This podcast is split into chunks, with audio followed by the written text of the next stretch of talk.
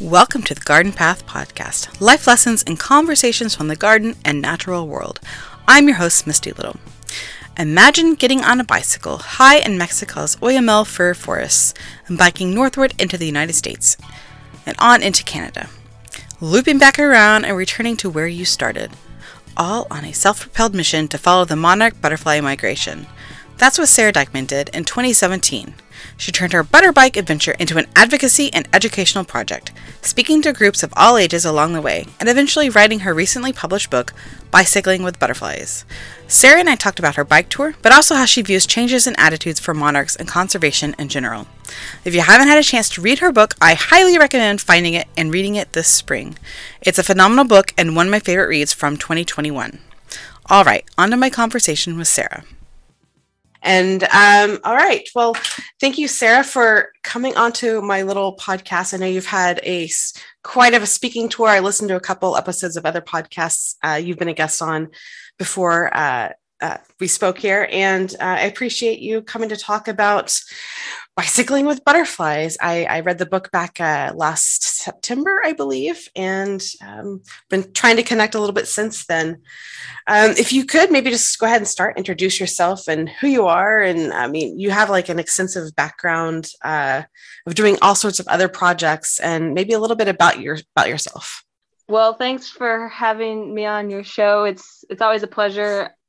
Sort of the goal of my my bicycle trip, which we'll get into, and and maybe my my life right now is to be a voice for the monarch. So, doing presentations and podcasts is certainly very important to me, and and and the way that I can you know kind of repay the monarchs for all they've given me. But that's uh, an introduction without even saying my name. So I'll start over with with um, with my, with my name and so I'm, I'm Sara, and I wrote Bicycling with Butterflies, which is about a bike tour I did following the monarch migration by bike from Mexico to Canada and back.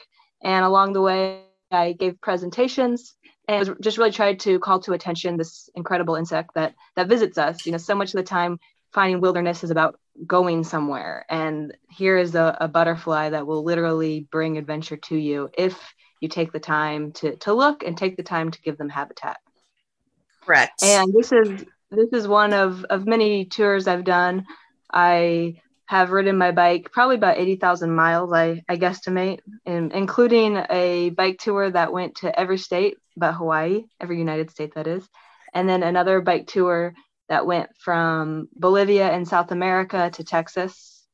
And also I've done I've canoed long distances as well as done lots and lots of through hiking but this is the first time I wrote a book, and it was the first time that that I saw that what I had to say was was important enough to sit down and, and take the time to write. Right. So, like, how did you start beyond a book? Like, what came up with? How did that all begin? Because I think that's as interesting as as you writing, you know, bicycling with uh, butterflies too. Like, you've just you've created this interesting uh, I guess, career of advocacy and education, but you do interesting things along the way. How did that start? It started sort of on accident, which a lot of things do. Yeah. I I was planning that bike tour to 49 states with three of my friends from college. It was a end of college kind of big trip that we'd been daydreaming about for a while and we were planning our route and we knew it was going to be multiple months. It ended up being 15 months and as we were planning, I just kept thinking, I love biking. It's like when, especially then, it was my favorite thing in the world. Every com- every part of my life, biking was involved. But I was just like, that's gonna be kind of boring for 15 months. we need, I need a purpose, and there are lots and lots of people that do 15 month bike tours with without a a grand purpose. And the the grand purpose, of course, is is having an adventure and meeting people and finding out about your country or wherever you are and yourself and blah blah blah and and that's like totally important and valid but i came up with the idea to do presentations to kids and it was a, a kind of funny idea considering none of us had ever given a presentation to kid yeah uh, but we ended i mean our first presentations were so embarrassing i mean i remember one like the first the first one was like maybe a thousand or not even a thousand, 500 miles into our trip and we hadn't done much. And here we are talking to kids. And, and I remember we had such little stuff to say that we just had all the kids stretching as if they were going to go bike touring. Oh, that's funny. so grateful for those teachers that didn't kick us out because about, about some, somewhere in Montana, we kind of hit our stride and started giving presentations and it opened up so many doors and it was also just so satisfying and so rewarding and that trip led to my my Missouri River through paddle where we also went and talked to kids and I I just I loved using an adventure as a platform to get people of all ages excited about adventuring and excited about their own backyards. Because when someone is adventuring in your neighborhood in your town that tells you something. That tells you that there's something worth traveling to see and experience. And and i think if we can see the potential in our own yards then then um, we'll we'll spend more time taking care of them yeah especially I, there's just so many people that don't even know what parks or opportunities are even available in their own city because they're not exposed to it or they don't know where to look. And um, i think it's cool that you know like you come through their town and you're kind of like bringing that information to them and letting them know that hey well whether it's monarchs or or whatever other project you've done that's that's kind of cool yeah and i think that was a, it was really evident with the monarchs but also with my missouri river trip because I grew up on the Missouri River um, near Can- near Kansas City, and everyone told me like I grew up thinking that if you basically if you like looked at the river, you were gonna die. It was so dangerous, so scary, so gross. And then you paddle on on the river for many months, and you realize like it's only dangerous if you're dumb and you're you know drunk without a life jacket.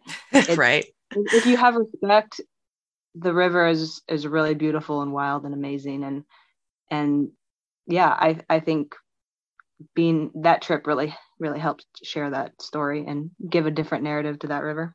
Right. So did you you know you've come up with doing all these different projects and trips and adventures uh, how did you come up with the butterbike tour was it you were learning about the monarchs did you already have an affinity for the monarchs and the monarch migration um, how did how did that all happen and get put together it, it was kind of an accident as well. A lot of my trips just start out as these like kind of random little daydreams, like, oh, that might be fun. And the Monarch one happened. I was actually on the my bike tour from Bolivia to Texas, and my friend and I were in Mexico, and I knew about the Monarchs like in a general sense. And I thought, oh yeah, they they overwinter in Mexico. We should we should go check them out. But of course, after doing a little more research, I realized they're, the monarchs overwinter about 10,000 feet above sea level. And they leave in March. And it was like the very end of March. And we were not at 10,000 feet above sea level. And so we were like, do we really want to bike up a, a mountain um, to potentially not see monarchs? And so I said, no, let's, let, let's just make plans to come back. And, and so, you know, for a few months, I just kind of rode my bike and daydreamed about that return and and then I discovered that monarchs, you know, just just because whenever something's kind of put in your mind, you start noticing it everywhere. So I started noticing that, oh, monarchs are already in in classrooms, and oh, teachers are already using monarchs to study to study geography and life cycles, and and and I just kept seeing, oh, there's so much potential here, and so yeah, one day I just said, all right, I'm gonna I'm gonna ride my bike with the butterflies. I think i I feel like I may have heard you on a podcast right when you were starting your adventure a few years ago. And I remember thinking, wow, that's really cool. And then, you know, here you are with the book coming out. And um, I just thinking about like you putting all of that, pro- all of this project together, like highlight your route a little bit for people like, you know, did you come up with the route beforehand or did you kind of decide to take your own path as you were going through the migration um or did you yeah did you wing it or did you plan i mean a little bit of everything i started out with a general sense of course when i was in i was going to start in mexico and go north which is about as general as you can get and then i had a, a few places i knew i wanted to visit like i knew i wanted to visit my parents in kansas city and a, a few other folks along the way. And then as I started pedaling with, with, with not much of a plan other than North, I would I started getting emails and in, invitations to speak at schools or to visit wildlife refuges or or meet someone who had an amazing backyard garden or, or front yard garden. And so I would look at the map and I would do some calculations and think, can I add an extra 100 miles? Can I make it by that time? And it, to the extent possible, I tried to say yes as, as much as possible. And, and so if you look at my route, it, it basically goes from Mexico pretty straight to Canada, and then there's a big swing over to the East Coast before kind of meandering back to the Midwest and back south. And there's a lot of zigzags and a lot of squiggles, and almost always all the squiggles are are from an invitation. Or, and I just always tried to go where the energy was because, like I said, I was trying to be a voice for the monarch, and I couldn't arrange every interview and every presentation. I could say yes to someone that had the passion to make the calls, to convince a school to let a bike a bicyclist in, convince the media that this was a story worth following. So I, I really just tried to to take advantage of the, the passion that was there. So, I mean, I, as an exp- I, I have through hiked a couple trails, so I have an idea of what it's like to kind of be planning your camping and planning where you're going to be. And at least on trails like that, there are already zones for you to camp in, per se. Um, but you're on people's back roads, and I'm guessing you're just pitching a tent wherever you can feel safe. Is is that correct? Right. Since since I had a, a bicycle that was weighted down with, with everything I needed, there was a, a lot of freedom to that.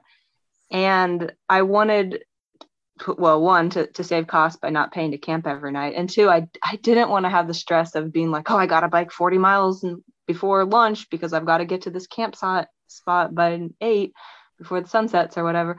And and so i really just i i love the freedom of of just being able to stop. And of course that gets complicated and it's tricky and i have to always be thinking like oh i, I, I need to stop early today because i don't want to get into the suburbs or or or whatnot and and sometimes not not having to plan and I'd bike like three extra hours that day looking for a place that right. was safe. for the most part, I mean, it always worked out. And I think it's such a important reminder that all travelers need a place every single night. And the monarchs are, of course, travelers. And so we spend so much time thinking about their overwintering sites or maybe their breeding sites but if they don't have a safe spot to stay every night, then then they can't make the journey. So just like I needed to find a spot every night, so did the monarchs. Right, right. Well, and I and to jump down the list of of topics here, I think that that comparison there sticks out to me because you compared that same thing to um, the monarchs in in like grocery stores for humans and the monarchs in their food um, as if grocery stores started being less and less for humans or i mean you could even just consider you know food deserts in some parts of cities like people have a hard time finding safe and affordable food for themselves. Um, the monarchs come into having that same issue with habitat loss or and habitat fragmentation and and and loss of milkweed. Um, i mean I, I think that's just an ex- interesting comparison um, between those two. And i guess how did that look for you on the ground as you're bicycling along, noticing that habitat loss and fragmentation? Right. Well, I mean, that's a, such a great point that just like the monarchs need a safe spot to stay every night, they need food to power that journey, especially in the fall when when the monarchs are flying south because they have to eat enough nectar or drink enough nectar to survive off the, those fat reserves they're accumulating all winter long. So uh, it's just I think we can get so much empathy by seeing the world through new eyes and visiting cities or and seeing wow there's not a lot of grocery stores. Like it doesn't have to be just thinking about monarchs. I think i think the world deserves um, and people deserve and animals deserve to to have us thinking about about them in new eyes in lots of ways. But anyway I, i'm yeah. no. no. Um, that's okay. Well i guess to jump back down to mexico. So you started started in Mexico in March. Um, and I've always wanted to visit the roosting grounds as well. I know some people are lucky enough to get down there to visit them. Can you just talk about that a little bit? Like how cool it is to be seeing thousands of monarchs roosting at 10,000 feet? It's, it's quite extraordinary. You know, basically all the monarchs born between the Rocky Mountains and the Atlantic Ocean fly to this small forest in Mexico. And what's super extraordinary is that because the migration is multi-generational, the monarchs that I that I saw when I started my trip were not the ones that I saw when I ended, but somehow they managed to come to this one place, which is the first mind-blowing thing you're thinking about when you visit. And then most of the time it's pretty cold, so the monarchs are just hanging from the trees. They kind of look like hives or or nests almost in the trees, and they remain motionless. And this is of course important because they're relying on those fat reserves, and if they're flying all all winter, they'll they'll burn their calories too quickly. But then what what happens is in about about usually in February, hopefully, um, it starts warming up and the monarchs start flying more and more and they're flying down the mountain each day to find water and they they start mating and my favorite part of this is when you when you go there on a sunny day you can you can close your eyes and you can just listen to the sound of millions of monarchs flying and one one thing that i've I, like one of my favorite things to point out is that this is such a beautiful metaphor for monarch conservation because if it had just if it's just one monarch flying through the sky, you're not going to hear that monarch. But if there's a million, it just creates this beautiful sound. And I, I think it's the same for conservation, right? If it's just me talking, I'm, I'm not going to make enough noise for most people to hear. But if I'm talking and you're talking and people that are listening share the story, all of a sudden that's a lot of voices that are impossible to ignore. And I, I just love that lesson that the monarch teaches us in, in their overwintering grounds. Yeah, that's amazing. I, I also appreciated the perspective you had of leaving and uh, starting that journey through Mexico. And you had a couple follies, like, you know, going through some uh, dead end roads and some, I don't know, so crazy. I think there were some crazy bushwhacking adventures. I, I remember. And um, it, it seems interesting to think of everything you you went through and then all the things they have to get through just to get to, you know, the United States and continue their migration. Um, I guess kind of like what were your thoughts as you're making your way through Mexico? Are you excited, nervous? The northbound and southbound had different thoughts. Northbound, I was thinking, oh my gosh, if I don't see a monarch, this is gonna be so embarrassing. and southbound, I was like, wow, like we we're, we're doing it. We're we're gonna make it for sure. And I was seeing lots of stragglers I was a straggler myself on the southbound route, but we made it. And the mon, I mean, the monarchs, it's just against all odds, right? It starts out a female monarch lays about 500 eggs. 95% of those will become part of the food chain right away. And then those that survive, they have to battle, just like you were saying, roads and weather, and they have to navigate. It's just like the, the odds are just so phenomenally small that they'll make it. And they do and you know i i wrote one book about my adventures and i just imagine what if if every monarch could write a book i mean they would just be every single one would be wild probably more than mine yeah dodged a car today didn't get hit yay oh my. Um, so you crossed in the US. Uh, you mentioned it being kind of anticlimactic. Were you nervous, like in any attitude changes, like versus going to Mexico versus coming in the US? Like, um, I would, I don't know. I've never been to Mexico, so I can't say like what attitudes toward people just like randomly biking through the country. But I would imagine in the US, it's a little bit different. Did you have any attitude differences from people you encountered? I mean, the, the, the biggest difference is that drivers in the United States are so much more entitled.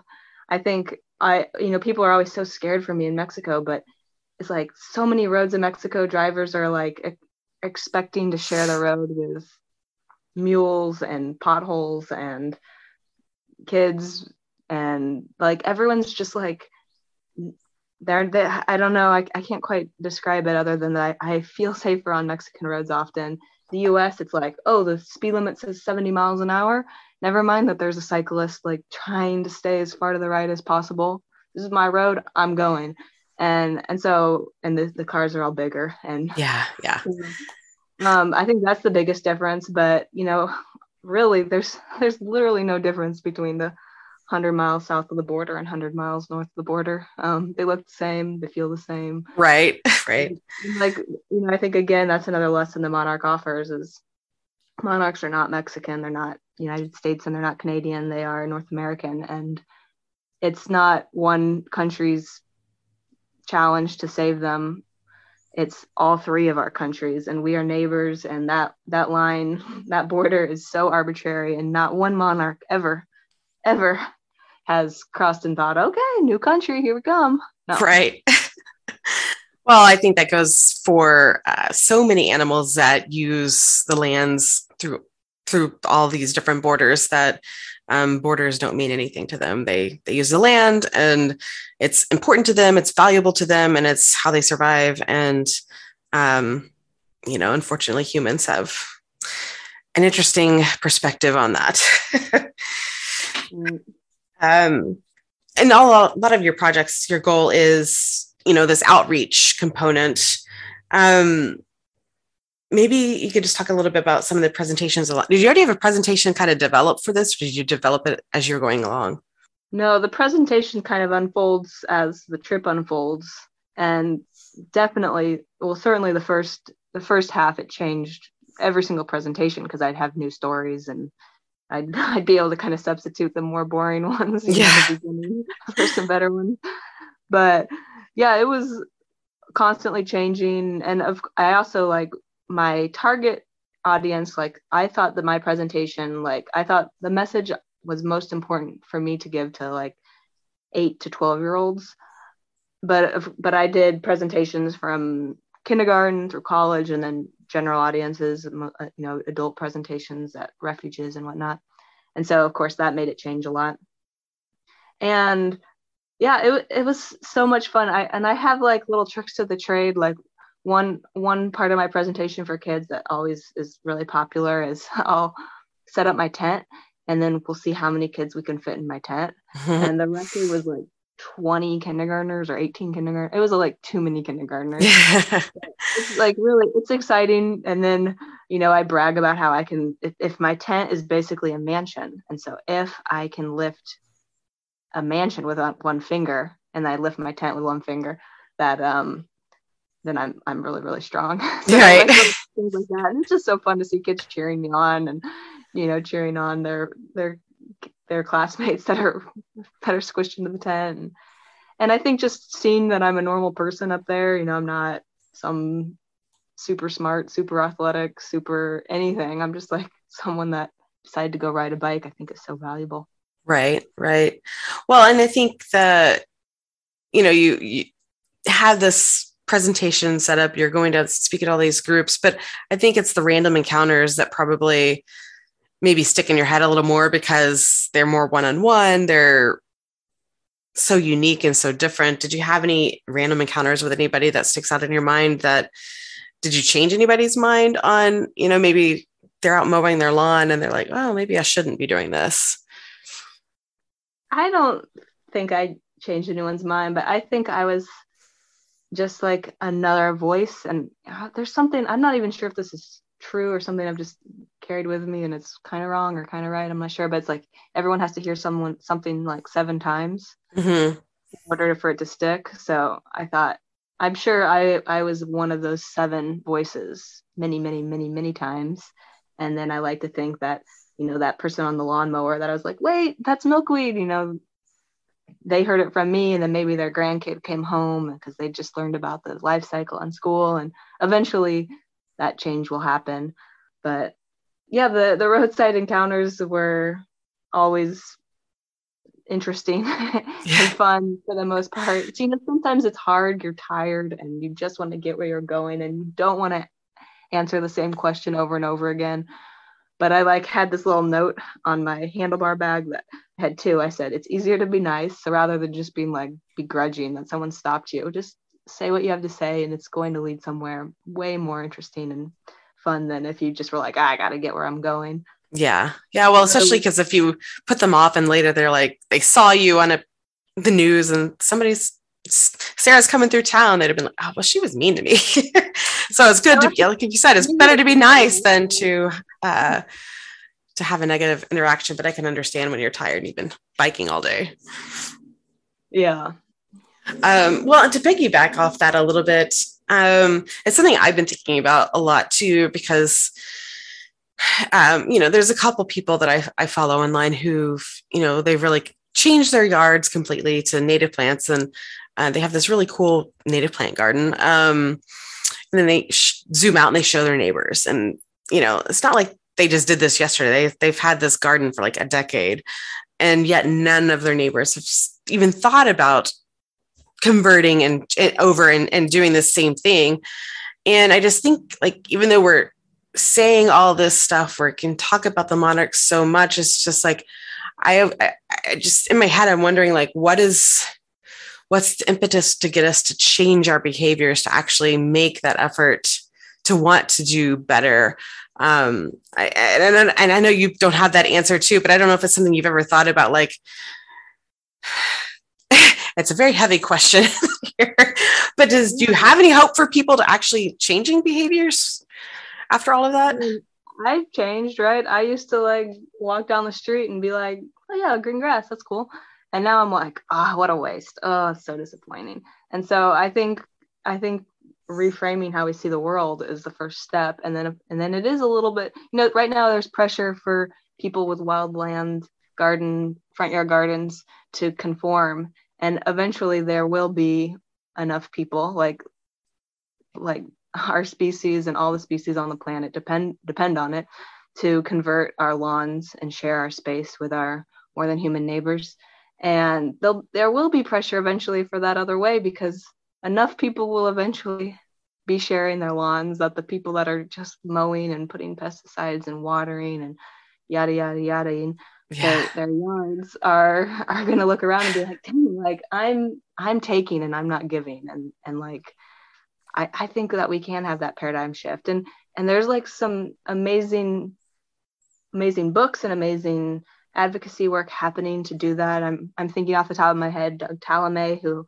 wrote um, nature's best hope and the nature of oaks and his whole premise is if everyone shared their yards with wild creatures and plants it would be the largest national park yes i. I love that premise that he's on right now. It's amazing. And I I wish I wish we could get more people involved and I hope I hope it slowly is a spreading effort for sure. Yeah, and and that's what it's going to take and it's going to yeah, I think the monarch offers us this really beautiful gift which is so much of the of all these crises seem impossible to solve, but like you can just go out into your yard today and dig up some grass and plant some native plants and some milkweed and then you can like feel what it feels like to be doing something positive to being to helping another creature like today and i think if you do that and you share that that joy not every neighbor is going to adopt it but it's it's going to be one of those seven voices that's going to be changing the paradigm and if if enough people do that just like the monarchs then we can we can add up to something bigger than one any one right. of us right right. Well i mean i think your book has uh, done extremely well. Uh, has it gone better for you than you thought it would uh, when you wrote it? When you did you i guess also to back up to that did you intend to write a book when you were writing starting the butterbike tour or was it something that came that happened after the, the fact? On every single trip I've ever done, people are like, when are you writing a book? And I'm like, or, or are you writing a book? And I'd always say, are you going to buy the book? And be like, I don't know. I didn't have that much to say. Like lots of people do trips and I, I never was, I never really enjoyed reading adventure trips. That always just like made me anxious. I wanted to be doing it. And I don't really care what roads they were on or like what they were eating for dinner. Yeah. Um, so but about halfway through i'm like oh i have something to say and it doesn't need to be like a travel log where i recount every mile that i did yeah that's not interesting to me um, so I kind of got it in my head about halfway through that I needed to write this book so that I could I could have a louder voice. And I I went about it differently than I think most authors do because I had no idea what I was doing. And so I just wrote it. And my expectations were I'm gonna write this book and it might be terrible and maybe no one will ever read it, but I'm I'm gonna do it and I'm gonna learn a lot. And in that way I, I see the monarchs as my my writing coaches. They, they, they were the reason I, I wrote and I just I had no idea what I was doing, so I just wrote literally about every person I met, every important thing that happened for to me on the trip. And the first draft was about twice as long as the book I have now. Yeah. But yeah, yeah. So I just kept going, and I'm immensely grateful for where it's gone. And I I've also just like realized that it's just this, like, such this beautiful relationship the monarch and I have. Like the monarch i gave my energy and my time to the monarchs and they gave me this really fun adventure and then i sat down and i gave them time to write this book and i'm i'm talking for them now and in return they have just kept bringing me more opportunities and a paycheck and you know they they're just encouraging me to like think oh how can i repay them? How can i do this? How can i say thanks to them? And so the more i say thanks it seems like the more they say thanks back and we're just completely connected in this this mutualistic way that i appreciate and i'm really grateful for.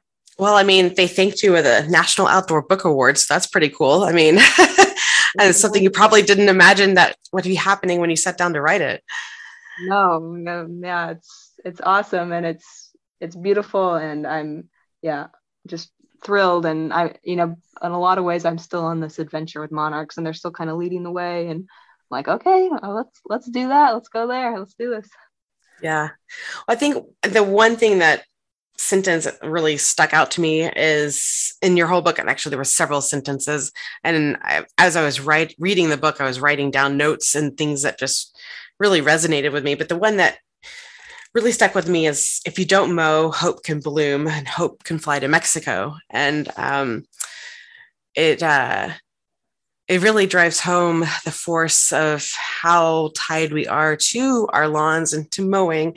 And it drives me nuts when I see people mowing down milkweed patches in my own neighborhood, my own area, you know, just, you know, in April, just as the green milkweed has come up. And I'm just like, no, they need that right now. They're coming through. Or in late August and September when they start coming back this way, and, and people have already said, eh, we're going to mow it over. And because it's been summer, um, I think I, I just want to say I appreciated all of your lyrical writing. I and and the really interesting things that grabbed out at me. And uh, thank you for that.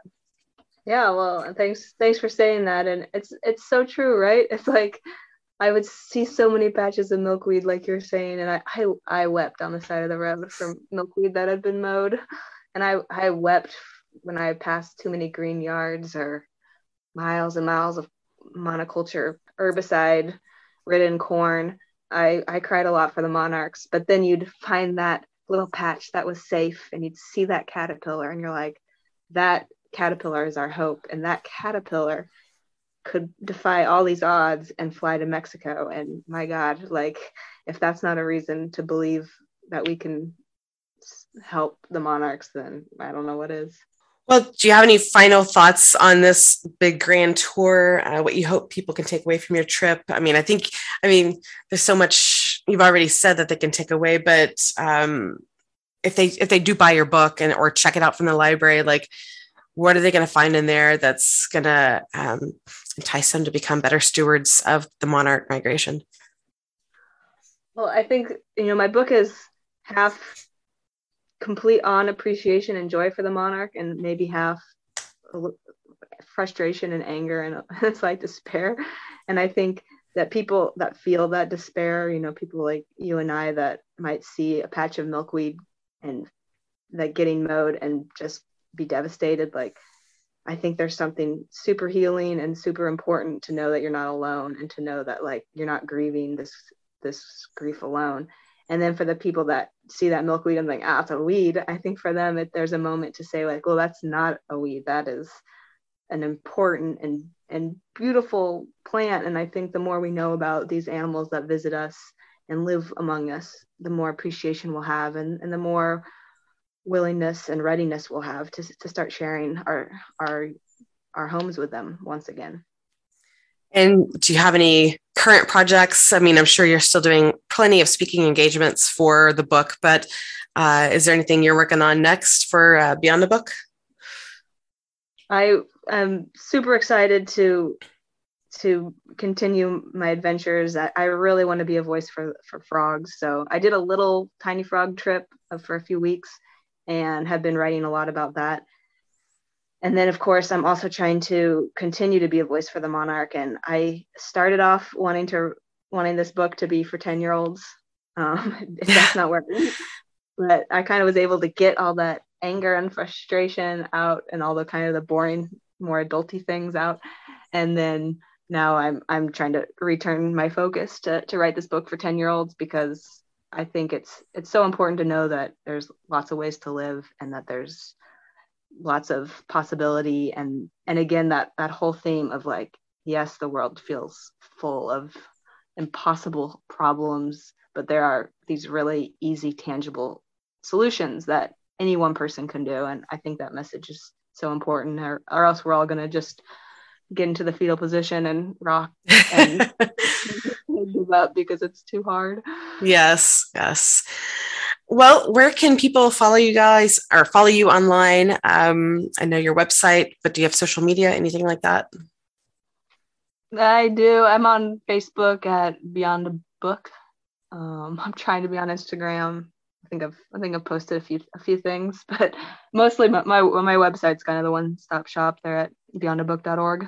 Okay, perfect. Well, thank you, Sara, for coming on the podcast. Thank you for writing the book I, and just drawing so much attention. You know, there's so many people already doing, you know, a lot of work with the monarchs and the monarch migration, but I think this reaches out to a different audience and hopefully we can, hopefully you can grab other people into the cause and uh, I don't know, we can do something for the monarchs and in return, you know, other species along the way. Exactly. Yeah, I'm I'm hopeful in that respect. We'll got we've got a lot of voices speaking, so we can't have too many. That's it for my conversation with Sara. You can find more information about her butterbike tour and her other projects on the podcast website at thegardenpathpodcast.com. If you haven't subscribed to the podcast newsletter, you can find it on the podcast website as well. Until next time, happy gardening.